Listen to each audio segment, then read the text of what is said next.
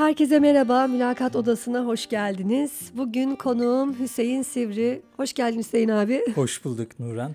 Nasılsın? Çok teşekkürler. Hüseyin abiyi buraya getirmek aylarımı aldı arkadaşlar. Çünkü Hüseyin Sivri e, başka bir alemden geliyor. Şöyle söyleyeyim. Bilgi teknolojileri e, sıkça duyduğumuz bir kelime. Bilgi teknolojileri direktörlüğü işte bunların başındaki en tepedeki en tepedeki kişiler iş hayatında hep ismini duyduğunuz böyle birinin varlığını bildiğiniz ama yoğunluklarından dolayı bir türlü o toplantı masasında e, karşılaşamadığınız kişiler olur.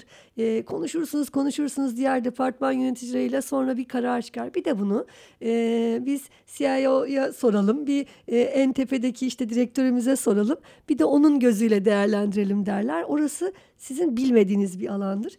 O yüzden böyle hani e, Hüseyin Bey benim için şey bir figür, e, anime bir figür yani gerçek hayatla e, diğer dünya arasında bir figür. E, gerçekten de çok yoğun. E, o yüzden ancak hani aylardır konuşuyoruz. Bugün e, onu ağırlayabildim. Çok teşekkür ederim öncelikle geldiğin için. Hüseyin abi bize e, ben ne kadar senin işini anlatmaya çalışsam da bakma benimki çok yetersiz kalıyor. E, kendi kariyer hikayeni biraz anlatabilir misin? Tabii. Ben aslında endüstri mühendisiyim. İTÜ'de endüstri mühendisliği okudum. Yüksek lisansımı tamamladım. Doktoraya devam ettim ama tez aşamasına geldikten sonra bıraktım. Bu dönemde de İTÜ'de asistan olarak çalıştım endüstri mühendisliği bölümünde. Benim aslında endüstri mühendisiyim ama hayatımın neredeyse tamamı bir yıl hariç IT sektöründe geçti. O da şöyle oldu. İlk üniversiteye girdiğim zaman daha birinci sınıfta yazılım yeni yeni konuşuluyordu. Ben bir COBOL diye bir dil vardı o zamanlar. Zaten çok kısıtlıydı seçenekler. Ona merak ederek başladım.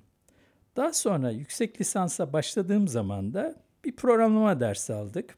O zamanki hocam dedi ki arkadaşlar dedi herkese bey diye hitap ederdi veya Öyle hanım mi? diye çok kibar bir adamdı. Ataç hocam. Dedi ki Hüseyin Bey bu konuları çok iyi bilir. Bir şey olursa ona danışabilirsiniz. Aslında benim sınıftaki diğer arkadaşlardan hiçbir farkım yoktu. Ama bu beni gaza getirdi. Çok güzel. Ve daha fazla yazılımla uğraşmaya başladım ve sonra bir 5-6 ay sonra da Ataç Hoca'nın asistanı oldum bölümde. O yıllarda Türkiye'de software house'lar yoktu. Bu anlattığım şeyler 85-86'lı yıllar. Ve biz o zaman İTÜ'de döner sermaye projeleri yapıyorduk. Çeşitli yazılımlar geliştiriyorduk kurumlara. Gidiyorduk mesela Metal Sanayicileri Sendikası adına tüm Türkiye'yi dolaşıp bilgisayarlar sanayide nasıl işe yarar bununla ilgili hmm. seminerler veriyorduk. Nerelerde nasıl kullanabilirler ve bunların yazılımlarını yapıyorduk. Mesela o dönemde çok keyif aldığım, hiç unutamadığım bir proje. İstanbul İtfaiyesi'ne bir proje yapmıştık İTÜ olarak. Çok büyük bir projeydi. Bize düşen görev de şuydu. İtfaiye istasyonlarını nerelere kuralım İstanbul'da? Ne kadar büyük veya küçük olsun bu istasyonlar. Hmm. Bunu modellemek için işe giriştik. Ee, biz son 3 yılın bütün yangın olaylarını topladık. Dosyalarını aldık o kağıt dosyaları. Aa, çok enteresan. Öğrencilere para vererek yani onu bizim hazırladığımız bir formatta bir kağıda yazmak için atıyorum o zamanın parasıyla galiba 25 kuruş bunu bilgisayara girmek için de bir 25 kuruş daha vererek bütün son 3 yılın yangın olaylarını kodladık. Ben onun simülasyon programını yazdım o projede. Ve o zaman hiç bilmiyordum. Yani bununla ilgili bugünkü gibi yani istatistik tabii ki endüstri mühendisliğinde önemli bir şey. Ama bugünkü gibi çok gelişmiş istatistik araçları da yoktu. İşte bir yangın çıktığı zaman iki yangın arasında çıkan süre, yangına müdahale süresi gibi şeyler için gidip kütüphanelere girip Mesela gördüm ki Fire Engineering Journal diye bir dergi varmış sırf bu işle hmm. alakalı. Çeşitli istatistiki modeller varmış. Bunları kullanarak bir simülasyon programı yazdım ben. Tabii o zamanki bilgisayarlar yavaş. Koyuyordum akşamdan, programı çalışıyordum. Sabaha kadar dört ayrı senaryoyu dört ayrı bilgisayarda çalıştırıyorduk. Ya bu çok enteresan bir şey Hüseyin abi. Yani gerçekten hayatımda hani hiç bunu yapmadığım için bu pozisyona çok çalışıyor olsam da dipte bu kodlamayı bir türlü zihnimde oturtamıyorum. Çünkü çok soyut bir şey. Yani bunu nasıl tasarlıyorsun? Bunu sende çocukluğunda da bu bir soyut zeka çünkü. Şöyle bu aslında biraz senin yaptığına benziyor. Sen de bir roman yazıyorsun. Burada bir kurgu oluşturuyorsun. Öyle değil mi? Doğru. Burada da aslında yazılım geliştirirken yine bir kurgu oluşturuyorsunuz. Bu kurguyu algoritmalar yerine alıyor. Ve en ince, en ince detayına kadar bunu tabii planlayarak yapmanız gerekiyor. Her bir satırı çok ince hesaplayarak. Aslında sizin bir roman yazarken veya hikaye yazarken yaptığınızdan çok da farklı değil. Sadece biraz daha farklı e, şekilde. Yeni daha, bir dilde. Evet, daha structure bir şekilde yapıyorsunuz. Mesela ben hala kod yazıyorum. Bugünlerde mesela hobi olarak bir mobil oyun yazıyorum. Yani Buket eşim roman yazarken, çocuklar evde yokken ben de uygulama geliştiriyorum. Benim de hobim o.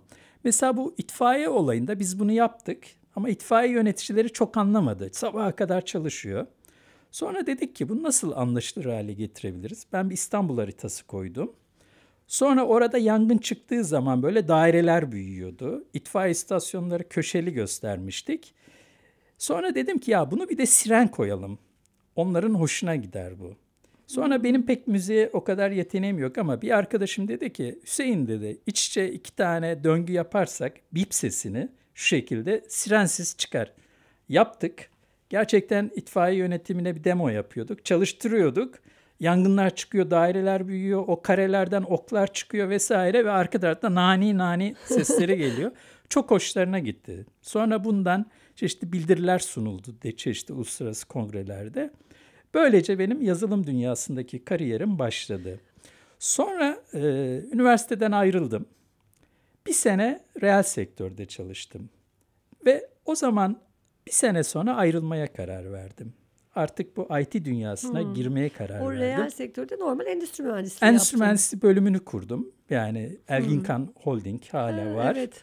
Orada biz verimlilik yönetim sistemi, proje yönetim sistemi gibi bölümde tek kişi bendim. O sistemleri kurduk. Tüm o zaman holdingde, da vakıf mıydı? Ee, vakıftı. Vakıftı. Yani biz onun ARGE şirketinde hmm. ben çalışıyordum.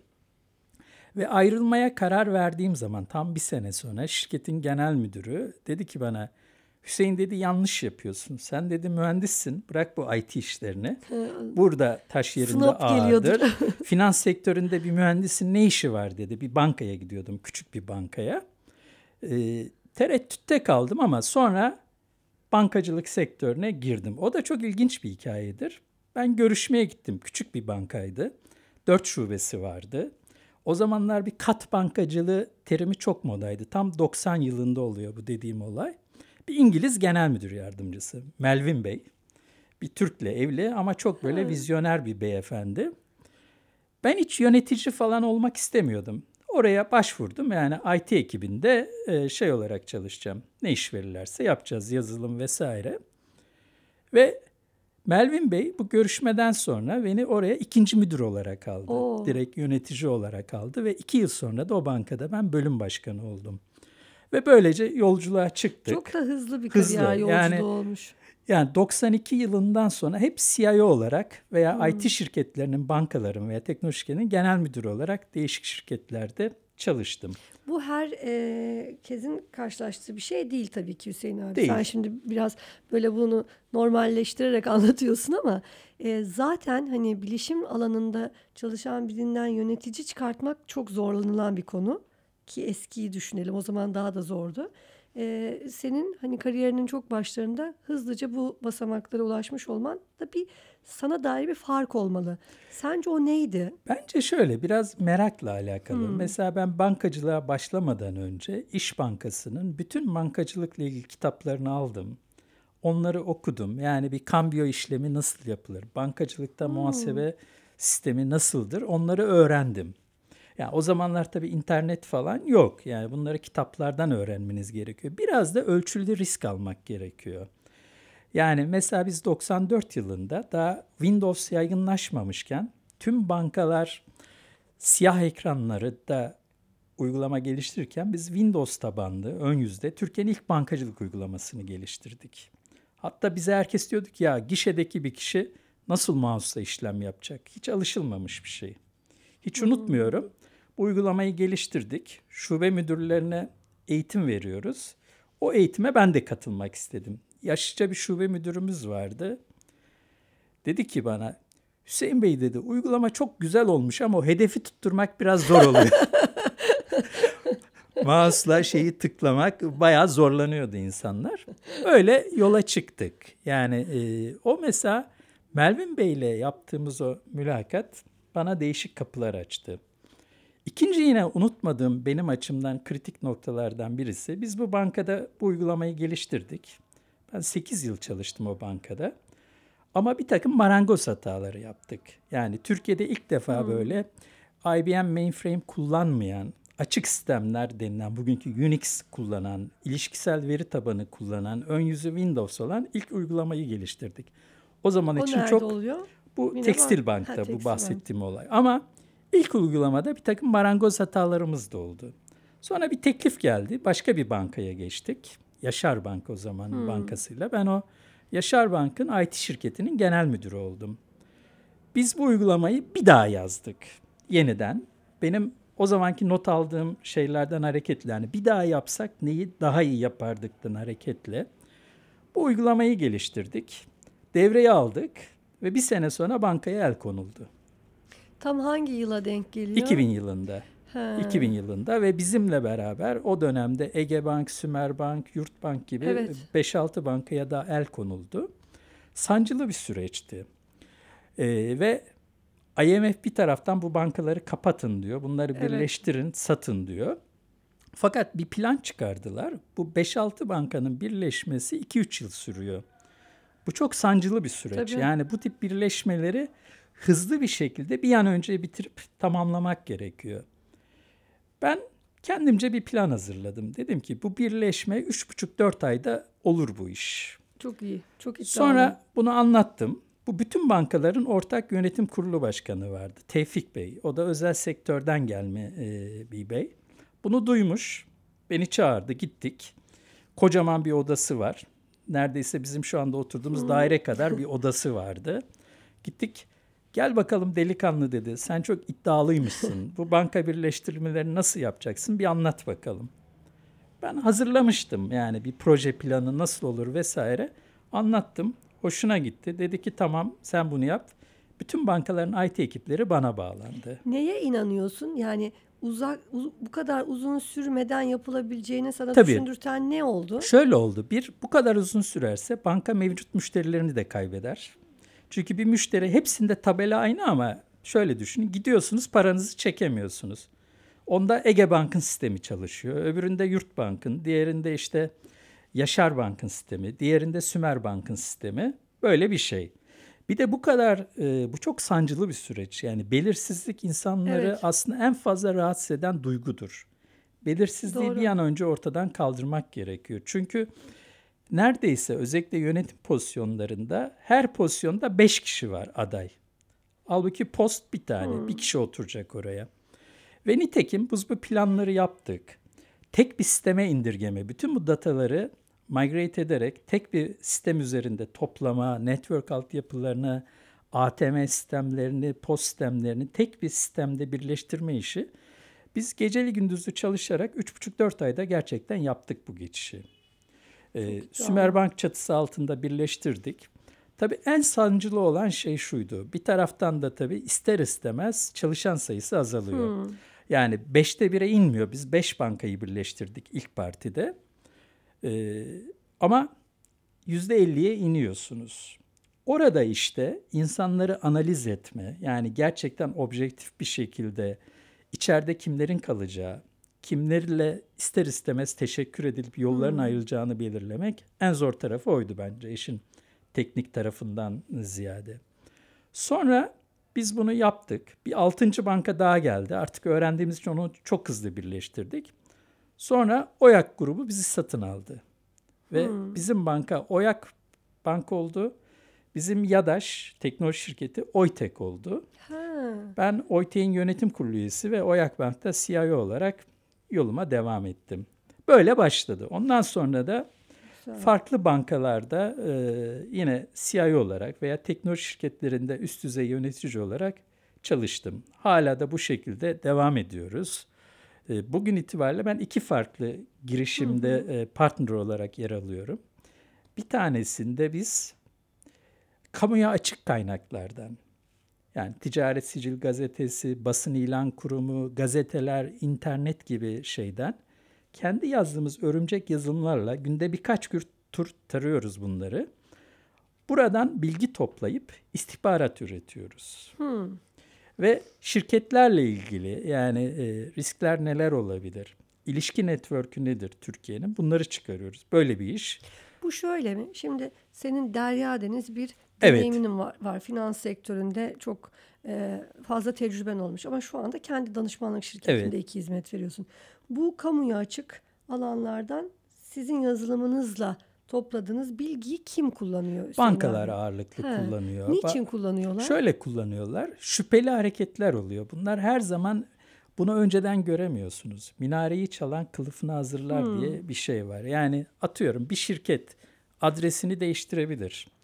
Ama bir yıl içinde birkaç kere değiştiriyorsa burada bir terslik vardır. Hmm. Veya çok fazla hisse devri yapıyorsa bir terslik vardır. Biz oradan bu dataları topluyoruz, temizliyoruz. Makine öğrenmesinden geçirip burada bir takım Hmm. makine öğrenmesi algoritmaları kullanarak buradan böyle bunları üretiyoruz. Bankaların risk departmanları mı Ee, kredi izleme bunu? Kredi izleme. departmanları. Hmm. Veya operasyon ekipleri kullanıyor. Mesela bir atıyorum bankaya e, imza yetkilerini vermiş, imza sirküleri ama bankanın orada yeni bir ortak geldiyse, temsilcilik durumu değiştiyse bundan hemen haberi olmayabilir.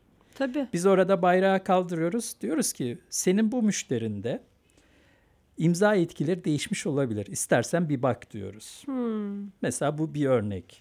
Bunu da çok yapıyor biliyor musun? Atlıyor bankalar. Tabii. Yani bir yıl iki yıl sonra bizim fark ettikleri ve hani aa değişmiş ya deyip e, işte bir imza almamız lazım, bu değişikliği onaylatmamız lazım dedikleri oluyor. O kadar geç fark etmelerine Tabii. şaşırıyorum. Veya bir üye iş yeri olmak için başvuruyor bir bankaya. Onun postlarını, postunu kullanacak. Sanal veya fiziksel e, post terminalini. Ama bazı şirketler tamamen sahtekarlık yapmak üzere kuruluyor.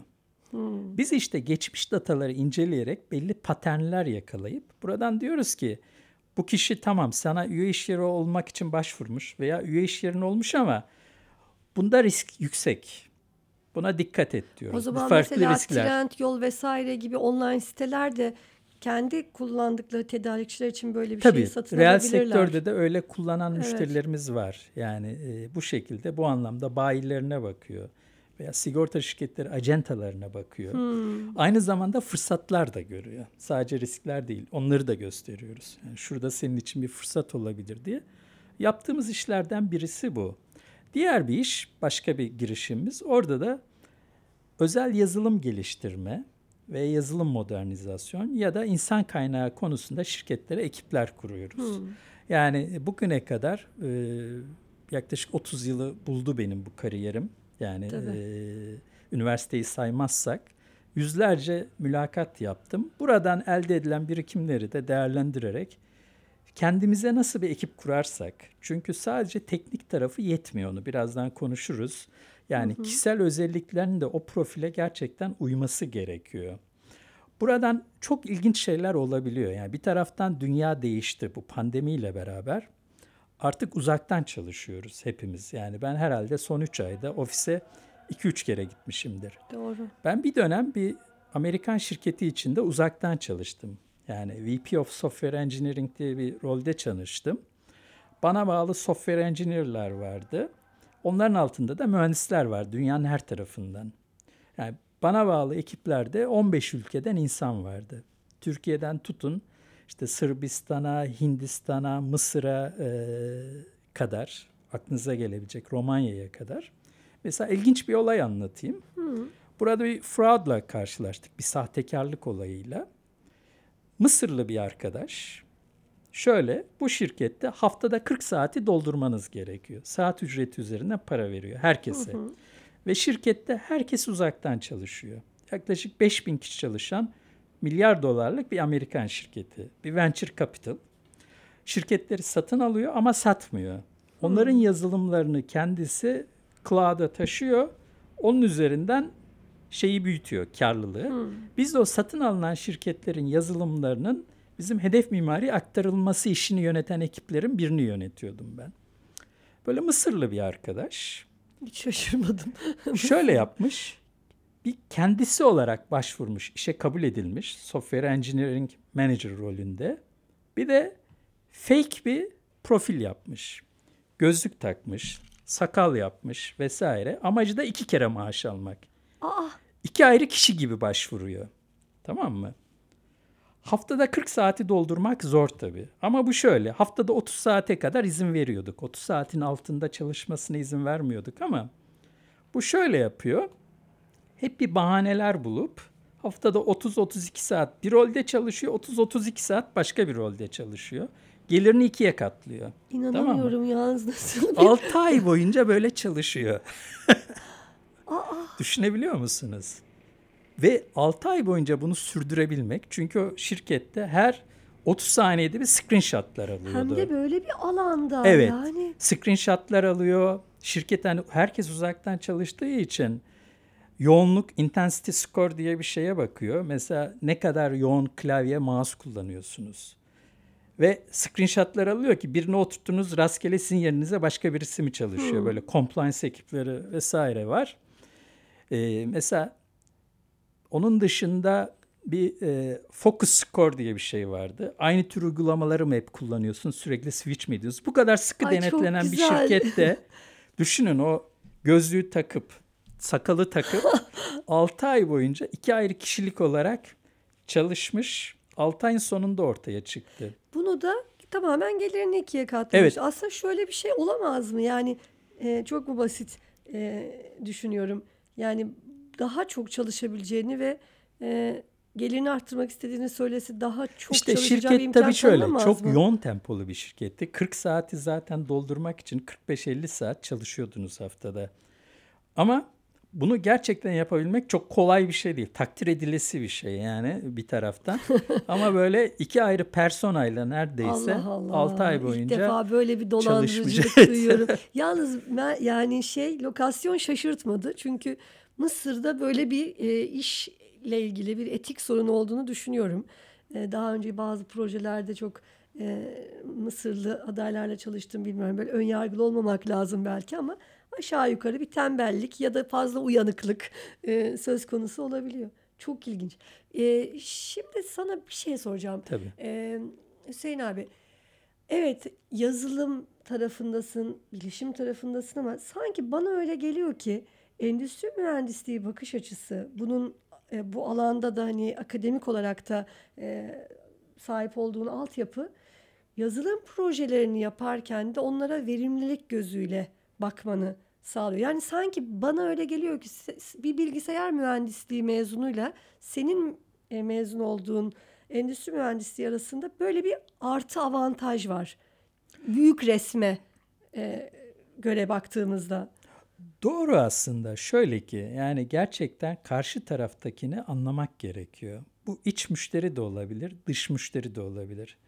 Yani bugün mesela kullanıcı deneyimi denilen şey aslında endüstri mühendisliğinde hep vardı. Evet.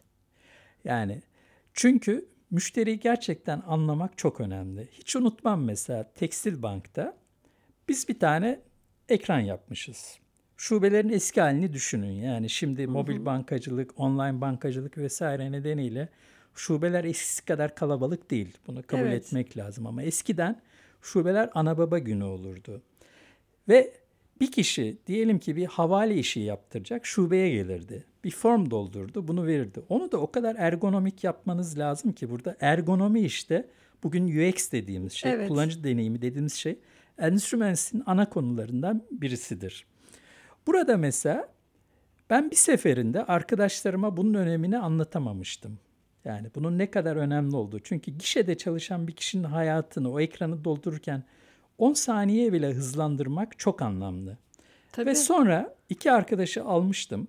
Bir şubeye gitmiştik. Bir gün onları gişede çalıştırtmıştım. Hmm, güzel. Yani o stresi görsünler. Çünkü müşteriler kuyruk çok uzadığı zaman artık küfretmeye Tabii, tabii. başlıyor. Yani olay çıkıyor vesaire. Orada gerçekten karşı tarafı anlayıp onun yerine kendini koyup buna göre sistemleri geliştirmek, tasarlamak gerekiyor. Zaten şunu görüyoruz yani büyük kurumlarda en iyi yazılımcılar veya en iyi mühendisler kariyer basamaklarında her zaman hızlı çıkamıyor. Kimler hızlı çıkıyor? Bir karşı tarafı anlıyorsa, empati yapıyorsa, onların ihtiyaçlarına doğru çözümleri ortaya koyuyorsa ve bunun içinde gerçekten verimli, kolay kullanılabilen, karşı tarafı anlayan e, çözümler geliştirebiliyorsa kariyer basamaklarını hızlı çıkıyor. Ve şunu da çok gördüm. Mesela bankalarda veya telekom şirketlerinde bir proje proje yönetim yeteneği gelişmiş kişiler ki endüstri mühendisliğine temel e, rollerinden biri proje yönetimidir. Proje yönetimi gelişmiş, sosyal becerileri kuvvetli kişiler hızla yönetici oluyor. Yani teknik olarak çok kuvvetli olmasa bile çünkü şunu görüyorsunuz sadece teknik kriterlere göre çok başarılı birini yönetici yaparsanız hem iyi bir teknik elemanınızı kaybediyorsunuz Tabii. hem de kötü bir yöneticiniz kesinlikle, oluyor. Kesinlikle. Ve uzun vadede zararlı çıkıyorsunuz her iki taraftan da. Onun için yani burada e, insanların sosyal becerilerini geliştirmeye yani çok dikkat etmesi gerekiyor. Sadece teknik bir olay değil bu. O da bir karakter tabii. Yani belki de işte işin başında kendini doğru tanımlaması lazım. Belki çünkü e, her işten farklı olarak yazılım alanında ben hayatım boyunca kodcu kalacağım desem buna imkan var. Yani ben hayatım boyunca operasyonda kalacağım dediğinde biri bir müddet sonra yaştan dolayı elenebiliyor ama e, IT'nin öyle bir avantajı var. Yani bir kişi 20 yıl boyunca da kod yazabilir. Yazabiliyor ama gençler tabii çok daha donanmış geliyor. Türkiye'de bir de e, maalesef şöyle yani bir yurt dışına gittiğiniz zaman mesela benim daha önce çalıştığım bankalardan ING Bank'ta mesela Hollanda'dan bize bazı e, teknik kişiler gelirdi. Çok özel bir konuda artık torunları var. O konuda çok bilgili o işin gurusu olmuş. Hala devam ederdi. Türkiye'de maalesef sistem belli bir yaştan sonra teknik kişileri içeride tutmuyor. O çok dışarı büyük çıkarıyor. bir kayıp. Yani ustalık Evet. döneminde en kıymetli bilgiyi kaybetmek. Maalesef yani 50 yaşını geçenlere Türkiye'de kurumsal hayatta e, benim gözlediğim kadarıyla bir an önce e, sistemden dışarı atmaya çalışıyorlar. Acaba genç nüfusumuzun çok olmasından kaynaklı mı diye düşünüyorum. Yani büyük bir e, bilgi kaybı yaşıyoruz o anlamda. Çok da mesela şeyde yaşıyorum. Bazı e, pozisyonlar var. Yaştan dolayı çağrı merkezi örnek vereyim. Çağrı merkezinde mutlaka genç birini istiyor. Halbuki gerçekten iş hayatından çıkmış ama hala e, belli saatler çalışmayı arzu eden e, insanlar oluyor. Yani 45 yaşında, 50 yaşında, 60 yaşında onların e, sabırları çok daha yüksek, sorunları çözme becerisi çok daha keskin yani yılların deneyimi. Onu değerlendirmiyor müşteriler. Ciddi bir kaynak var. Çağrı merkezinde adam bulamıyorum diye üzülüyor ama diğer kaynağı dönüp değerlendirmeyi düşünmüyor. En basit hani e, en gerekli müşteri. Şimdi ben e, bazı mağazalarda yaşça büyük danışmanlarla karşılaşıyorum. O kadar hoşuma gidiyor ki. ihtiyacım o kadar güzel anlıyor ki hiç uğraştırmıyor. Doğru diyorsun. Ben onu şeyde çok gözlemledim. Mesela Türkiye'de veya bazı ülkelerde bir takım etkinlikler olduğu zaman orada insanlara yardımcı olan kişiler genelde çok e, genç kişilerdir. Genç kızlar, yakışıklı delikanlılar. Evet. e, gayet şık giyinmiş. Mesela Amerika'ya gittiğiniz zaman bu kongrelerde aynen dediğiniz gibi yaşlı teyzeleri görürsünüz ama işini çok iyi yaparlar. Evet, evet. Yani Türkiye'de onu göremezsiniz. Yani halbuki orada bir problem çözme becerisi gelişmiş. Ee, insanlara yol gösterebilen, danışılacak bir şey olduğu zaman Türkiye'de maalesef böyle çok kolay harcayabiliyoruz bu tür Kesinlikle. şeyleri. Yani şeye işe alım şirketlerine İngiltere'ye gittiğimde hep giderdim. Zaten onların ofisleri e, cadde üstünde dükkan gibi oluyor. Girer sohbet ederdim, konuşurdum falan. Hep böyle yaşça benden büyük. Yani ben şirketi kurduğum zamanları düşünüyorum. Hep de kafamızda gençler var. Oraya gidiyorum, güzel güzel pozisyonları anlatıyorlar, konuşuyorlar. Böyle bir kapsayıcılık, biraz mentörlük, biraz coaching becerisi işin içine giriyor. Hakikaten şimdi senin işe alım yaparken nasıl to the point aday e, buluyorsun? Çünkü sen artık o işi sadece teknik olarak değil, yetkinlik olarak da değerlendirebiliyorsun ve senin hizmet verdiğin, danışmanlığını yaptığın firmaya o adayı gönderdiğinde onlar için artık üç adaydan bir tanesi değil, gönderdiğini alabilecek hale geliyor. Yani orada işte o pozisyonun ne gerektirdiğini algılamak çok önemli. Bir örnek vereyim. Mesela yine büyük kurumlarda artık bir sürü standartlar var. Kafanıza göre yapamıyorsunuz. Denetleniyor. İşte COBIT, ITIL gibi biliyorsunuz Hı hı, bir takım evet. standartlar var. Bu standartları uygulamak için de Bazı böyle işte IT governance mesela bu konuya bir kişi koymanız gerekiyor. Mesela bu kişinin en önemli becerilerinden birisi hayır demeyi bilebilmek önemli. Anlatabiliyor muyum? Her gelene evet derse o role uygun değil. Ama bu hayırı da gerçekten belli e, somut şeylere dayanarak söylemesi lazım.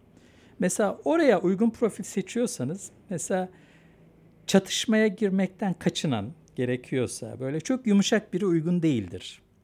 Oraya hayır diyebilecek güçlü karakterli birisini koymanız lazım. Ama bu kişiyi mesela proje yönetiminin başına koyarsanız o da uygun değil. işte. Orada da yani karşı tarafı anlayacak, insanları ikna edecek, evet dedirtecek her iki tarafa da kişiler Daha esnek gerekir. bir profil olması. Burada lazım. yani biraz role göre değerlendirmek gerekiyor. Bu da zamanla oluşuyor. Yani herkesten aynı şekilde her rol için teknik bilgiler bir tarafa, karakter özelliklerini uygun şekilde tanımlamak çok önemli. Hüseyin abi şunu çok merak ediyorum. Şimdi e, IT iş, IT tarafındaki mühendis alımlarını düşünelim. E, ben normalde gidip insan kaynakları aracılığıyla aday sunduğumda o adaylar da insan kaynakları aracılığıyla ilgili departman müdürüne geldiğinde bilgi işlem müdürü diyelim şimdilik. E, o kişi CV'ye bakıyor. Aa bu var mı ama bunu bilmiyormuş. Bu proje kısa süreli bir proje. Yok ben daha uzun süreli projede çalışmış birini arıyordum falan filan deyip eliyor adaylarım. Ee, çok defa şahit oluyorum böyle oldum yani geçmişte. Şimdi sen masanın iki tarafında oturduğun için samimiyetle cevap vereceğini düşünüyorum. Sonra o oradaki kişiye yani oradaki bilgi işlem departmanının başındaki kişi arkadaşı kanalıyla ya da meslektaşı kanalıyla bir yazılımcı geliyor. Gel başla diyor. Burada e, bariz bir şey olduğunu düşünüyorum. İşe almaya dair bir eğilim olduğunu düşünüyorum. Yani referansla geleni işe alma eğilimi boş bir eğilim olduğunu düşünmüyorum. Meslektaşı kanalıyla geliyorsa benzer kriterlerden geçirmiştir, öyle bana göndermiştir diyerek daha bir pozitif yaklaşıyor olabilir adaya. Ama diğer taraftan gelen yani İK'nın ona yönlendirdiğinde biraz daha seçici ya da biraz daha ayak direyen bir yaklaşım sergileyebiliyor. Bunun nedenini merak ediyorum ben. Ya da sen de böyle düşünür müsün? Senin böyle örneklerin var mı? Doğru yani bu bir realite. Şundan oluyor yani bir arkadaşınız kanalıyla geliyorsa mesela ben de zaman zaman önerdiğim arkadaşlarım oluyor. Ama gerçekten e, arkasında duramayacaksam önermiyorum mesela. Hı. Çünkü bazen de o anki seviyesi her şey demek değil. Yani atıyorum birinin bilgi seviyesi 10 üzerinden 9 olsun, öbürünün 7 olsun ama 7 olan daha meraklı, öğrenmeye açık ve daha adaptif bir kişi ise onu tercih edebilirsiniz. Dolayısıyla yani tanıdık bir kişi vasıtasıyla geliyorsa eğer daha önce de test ettiğiniz yani yolladığı adaylar iyi çıkmış bir kişi vasıtasıyla geliyorsa bu e, bariyerler biraz aşağı indiriliyor. Bu biraz da şundan oluyor sanıyorum. Mesela bizim çalıştığımız organizasyonda şu anda biz bizim insan kaynakları uzmanları bu elemeleri yapsa bile bir de bizim filtremizden geçiyor. Ve bizden başarılı geçen oranı yüzde kırkın üzerine Hmm. çıkmıyor. Çünkü biz kendimizi o kurumun yerine koyuyoruz. Neredeyse üçte bir yani. Evet yani yoksa bizim gerçekten biz o insan kaynakları uzmanlarımıza bir profil veriyoruz. Şunlara uyuyorsa, şunları sağlıyorsa bize gönderin diyoruz. Eğer o şekilde direkt göndersek biliyoruz ki o kurumda geçmeyebilir. Çünkü sadece teknik taraftan bakmamak gerekiyor. Yani yeni şey öğrenebilme becerisi, ekiple uyumu, heyecanı. Bir de mesela IT ekiplerinde özellikle yazılım ekiplerinde beni en fazla rahatsız eden şey şudur. Yani bazı şeyleri çok daha güzel yapmak mümkünken bazen yazılımcılar şöyle davranır. Ya ben bunu dile getirmeyeyim. Bunu böyle dersem bana çok iş çıkar. Ben bunu hiç dile getirmeyeyim ya da karşı çıkayım böyle bir şey olduğu zaman. Bu çok kötü bir şey. Doğru. Çünkü siz karşı tarafa şunu diyebilirsiniz. Ya sizin istediklerinizle bu, bu işi yaparsak atıyorum 100 adam günlük bir efor gerekiyor. Ama gelin şunu şöyle yapalım. Bu 130-150 adam günü olsun ama çok daha güzel bir şey ortaya. Bunu olsun. diyebilmek gerekir. İşte bundan korkan, benim deyimimle işten korkan kişilerse ben onlarla çalışmak istemem mesela. Bu mülakatlarda senin e, bir kriterin o Evet. zaman. Bir de gerçekten meraklı mı, araştırmış mı? Yani şu anda tabii gençler için şöyle bir zorluk var. Eskiden bilgi işlem denirdi. Rol bir tane gibiydi. Bugün modern bir IT organizasyonunda yaklaşık 30'a yakın rol var. Yani e, IT governance'dan tutun, yardım masasından, uygulama yönetiminden, network yönetiminden, security'sine kadar 30'a yakın rol var. Ve şöyle bir şanssızlık da var çocuklar için. Nereye gideceklerini daha öğrenciyken bilmeleri gerekiyor. Zaman zaman ben okullara gidip bu konuda işte genç arkadaşlarla sohbetler yapıyorduk. Hep bu konuda dikkatlerini çekmeye çalışıyorum veya arkadaşlarımızın, yakınlarımızın çocuklarında. Eskiden zorunlu dersler çoktu üniversitelerde. Şimdi derslerin büyük bir kısmı seçmeli ders. Ama tamamen alakasız konularda bir oradan bir buradan alırsanız çok anlamlı olmayabilir. Daha sizin öğrenciyken özellikle 3. 4. sınıfta ya bu konuyu araştırıp sen güvenlik konusunda uzmanlaşacaksan veya e, işte yapay zeka, makine öğrenmesi, analitik gibi konularda uzmanlaşacaksan dersleri ona göre seçmek lazım. Eğer ona göre seçip bu konuda da biraz proje yaptığınız zaman okuldaki projeler olabilir, bitirme ödevi olabilir veya dışarıdan alınacak Udemy gibi kaynaklardan bazı eğitim. Eğer bunları yaparsa okul bittiği anda çok kolay iş bulabilir. Tabii. Tabii. Bu dediğim gibi yani network olur, yazılım olur, güvenlik olur, analitik olur vesaire. Ama bunları yapmayıp tamamen bilinçsizce yola okulu bitirdiyse kafası kesilmiş tavuk gibi ortada dolaşıyorlar. Öyle bir arkadaşımızın yakını gelmişti. Okulunu bitirmiş, bilgisayar mühendisi olmuş, askerliğini de yapmış. Geldi Hüseyin abi dedi ben ne yapacağım bilmiyorum. Nereden başlayayım? Çünkü artık yani bilgisayar mühendisliğini düşünürseniz bu dediğim sadece bilgisayar mühendisliği için de geçerli değil. İşletmeciler için de geçerli öyle değil mi? Tabii, Çok tabii, farklı tabii. konular var. Eğer bu şekilde hazırlanmadan gelirlerse bir adım geriden başlıyorlar. Eğer bu şekilde hazırlanıp karşınıza gelirse sanki deneyimli birini işe alırmış gibi onu hemen başlatabilirsiniz. Bu çok kritik bir şey. O rehberliği okullar, e, bazı okullar vermeye çalışıyor ama belki biraz daha artması lazım. Yani Hüseyin abicim iyi ki geldin. çok teşekkür ederim. Gerçekten ben de çok teşekkür ederim. Çok güzel bir sohbetti. Çok da katkı sağlayacağını düşünüyorum dinleyenlere. Ee, ne diyeyim?